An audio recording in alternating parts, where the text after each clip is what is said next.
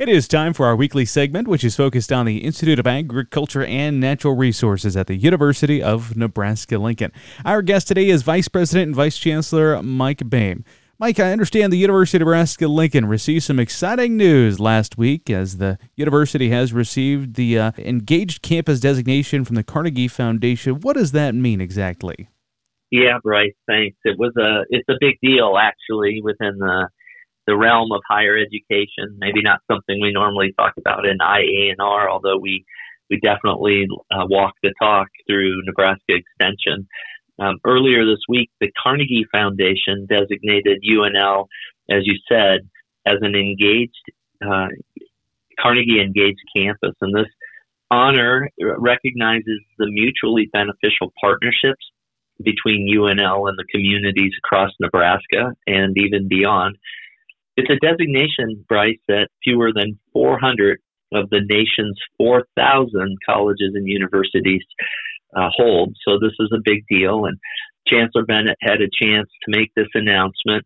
Um, it broke the news on Wednesday during the annual meeting of the Agricultural um, Builders of Nebraska, or A B N meeting that we had, their annual meeting on Innovation Campus. So that was pretty cool, and I can't think of another group, candidly, that's made up of ag leaders from every corner of the state and every aspect of the ag industry. And if you want to talk about engagement, this is a really engaged group. They're passionate about the university. A lot of them are C A S N R alumni. They, they've worked for our extension uh, uh, system. Um, they work with our researchers. They've uh, created ideas like the TAPS program. They work with us to move the TAPS program forward. Um, our on-farm research program that we talked a lot about on the on the spot here wouldn't be what it is without our partnership. And yeah, so it's pretty pretty pretty neat group um, that just I think embodies um, you know an example of how the University of Nebraska-Lincoln, in this case the Institute of Ag and Natural Resources, is wired to engage with the people of Nebraska in this mutually beneficial Um, two-way street where we learn from each other. So pretty cool. Mike, it was good to hear from uh, Chancellor Bennett. I understand he had to go through uh, quite the travel arrangements to get uh, to that meeting there on Wednesday. Uh, again, this designation is for is fewer than four hundred of the nation's four thousand colleges and universities that uh, receive this. So what exactly does it mean? Yeah, I think what it what it is, it's a stamp, it's a stamp of approval, if you will. It'll be a bit of a badge that really designates that the University of Nebraska-Lincoln is serious about um, engaging with the people that it serves. And, you know, in order to be considered for the designation, uh, universities need to provide uh, an extensive review and just boatloads of documentation. I think our, I think our application, Bryce, was nearly one hundred pages long, small font size, pen print, um, all kinds of, of examples, tangible examples of partnerships um, with with with folks across the state. In Nebraska, we're really, I mean, absolutely the cornerstone of the engagement platform. I often say that engagement at universities is a team sport, and I mean that quite literally. When you think about the different ways that U N L engages with the people of Nebraska. Of course, Husker Athletics comes to mind. I think about the Lied Center for the Performing Arts. I think about the Sheldon Museum. I think about Raising Nebraska. I certainly think about, um, in I A N R's realm, extension, four H, our county-based presence, our field days, our locations across the state, um, the The research, education, and extension centers out there in Scottsbluff and North Platte, Haskell Ag Lab, S C A L. I mean, you just, I can think about what we do all the time, and extension, of course, is a good centerpiece. But I also, again, back to where I started, it's a team sport. I think about, you know, what happens on the city campus. Uh, think about the College of Architecture or the College of Journalism or the College of Engineering. Um, arts and sciences, the business school. Every single one of those colleges has not extension, but they have uh, means by which they engage the people of Nebraska. And this this designation and the work that we needed to do to to to be considered really was a complete audit of everything that's going on at U N L that connects with the people of the state. Um, and then we had to write it up, and we had to engage a lot of partners and friends to support and advocate and say, yep, this is real. And at the end of the day, the Carnegie Foundation uh, deemed that we were, in fact, highly engaged and uh, serious about uh, being a land-grant university, candidly. You were talking about uh, looking holistically across the university. Any particular any particular examples, Mike, you want to share with us uh, about ways you've been able to engage? Yeah, well, I'll I'll give three. I mean, we talk, uh, and they won't be I A N R examples. So as a vice chancellor at the University of Nebraska-Lincoln, um, we don't talk about it a lot on this show, but I have responsibilities to support um, U N L and and Chancellor Green and now Chancellor Bennett. And one of the areas that I have responsibility for, Bryce, actually was to oversee um, the U N L strategic plan uh, goals around increasing our engagement with the people of Nebraska. And so quietly, you know, I do that work, but um, it certainly is built on what we do in extension. But three examples I might give Um, that are pretty cool. And again, all of these are outside of I A N R to give people a, a chance to get a sense of that. We had Husker students um, help out in a week-long uh, program called Stay Wild Arts. This was in Alliance.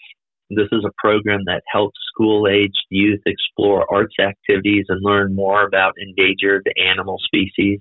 Kind of a neat combination. We had um, another group of students in the Community and Regional Planning Studio course. Uh, that's a mouthful. That's in the College of Architecture. They work with city leaders to provide economic development recommendations for several cities, Beatrice, David City, and, and Syracuse. The students conducted extensive field work, documenting and analyzing cities' physical conditions, deferred maintenance, interviewing residents, compiling economic data. Um, really a neat use of uh, students and learners in the community and regional planning program. And then, you know, a little close to home today, especially with all of this cold weather and snow recently, Lincoln Public Schools and I A N R's College of Agricultural Sciences and Natural Resources during the height of the pandemic kicked off an early Uh, STEM program, so science, technology, engineering, and math program uh, at Lincoln Northeast High School. And in fact, Lincoln Northeast High School designated uh, themselves with the help of and the blessing of the Lincoln Public Schools District. They became a magnet school for everything related to food, energy, water, and how food, energy, and water collides with uh, society. And now today, their entire high school curriculum from ninth grade to twelfth grade, when you go into a social studies class, they use examples related to food, energy, and water and how it impacts people. If you go into a science class, same deal. If you go into the library, there's a focus in the library around things that, you know, matter uh, when it comes to um, the interface of, of is it is it crops? Are they for food, fuel, feed, or fiber? You know, how do you produce those crops? What impact does that have on natural resources? What are the societal implications? I mean, it's a really, really neat program. And these are just three examples. I guess I did sneak one in from C A S N R, um, but two other examples from different colleges that um, just demonstrate the kind of cool work that goes on that sometimes we don't hear about um, because we're not, you know, really focusing in on those other colleges at U N L. But bottom line, um, lots of examples that uh, that I think folks will hear more about now that we've got this designation. I have to admit, submitting this application, Mike, was a good reminder of all those different partnerships, as you bring up a few of them here, that uh, we have across the state of Nebraska. But what comes next, in particular for faculty, staff, and students? Yeah, well, that's cool. Um, I should give a shout out to Kathleen Lodal. Again, a name that many listeners uh, will know as our director, our state director of four H and youth development. Um, Kathleen was tapped by uh, then Chancellor Ronnie Green back in twenty twenty um, to uh, actually um, work with me to lead this effort. So she quietly got engaged and I guess kind of um, pulled together representatives from across U N L that were interested in being being involved with this work. And that group was the group that actually did the heavy lifting. So a shout out to that small group of seven to get the application in. We got, now we've got the designation and you're asking what's next. So during, you know, like most vacations, Bryce, the journey is uh, half as much the fun as getting to the destination. And then that's no difference in this case. Um, one of the things that we've created is a, uh, called the U N L Engagement Collaborate, uh, Collaborative. And we have representatives from every single college, pretty much every major office, including athletics. And this is a group of about twenty-five people who come together on a regular basis thinking about how we can do a better job of engaging.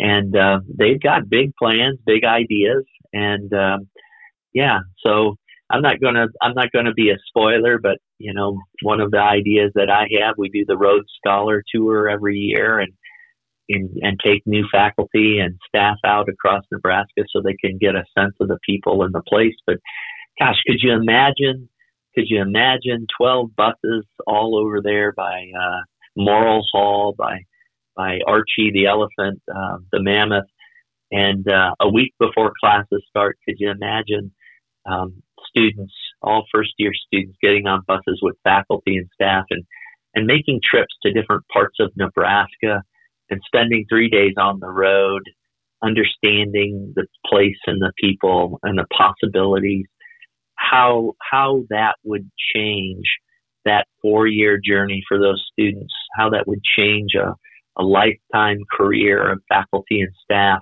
having that deep connection to the place and the people. You know, those are the kinds of pipe dreams that I have, and I'm really excited to be at, at, at U N L at a place that really takes being the people's university seriously. And, uh, yeah, very exciting, and, you know, I had a small part in this, but really congratulations to uh, everybody who did the heavy lifting, and now the fun starts. Let's go. Little tease for what might be ahead. Mike, we appreciate it. As a reminder for our listeners, you can keep up with all the exciting things happening at the University of Nebraska and within I A N R by visiting I A N R dot U N L dot E D U. Here on the Rural Radio Network, I'm Bryce Duskett reporting.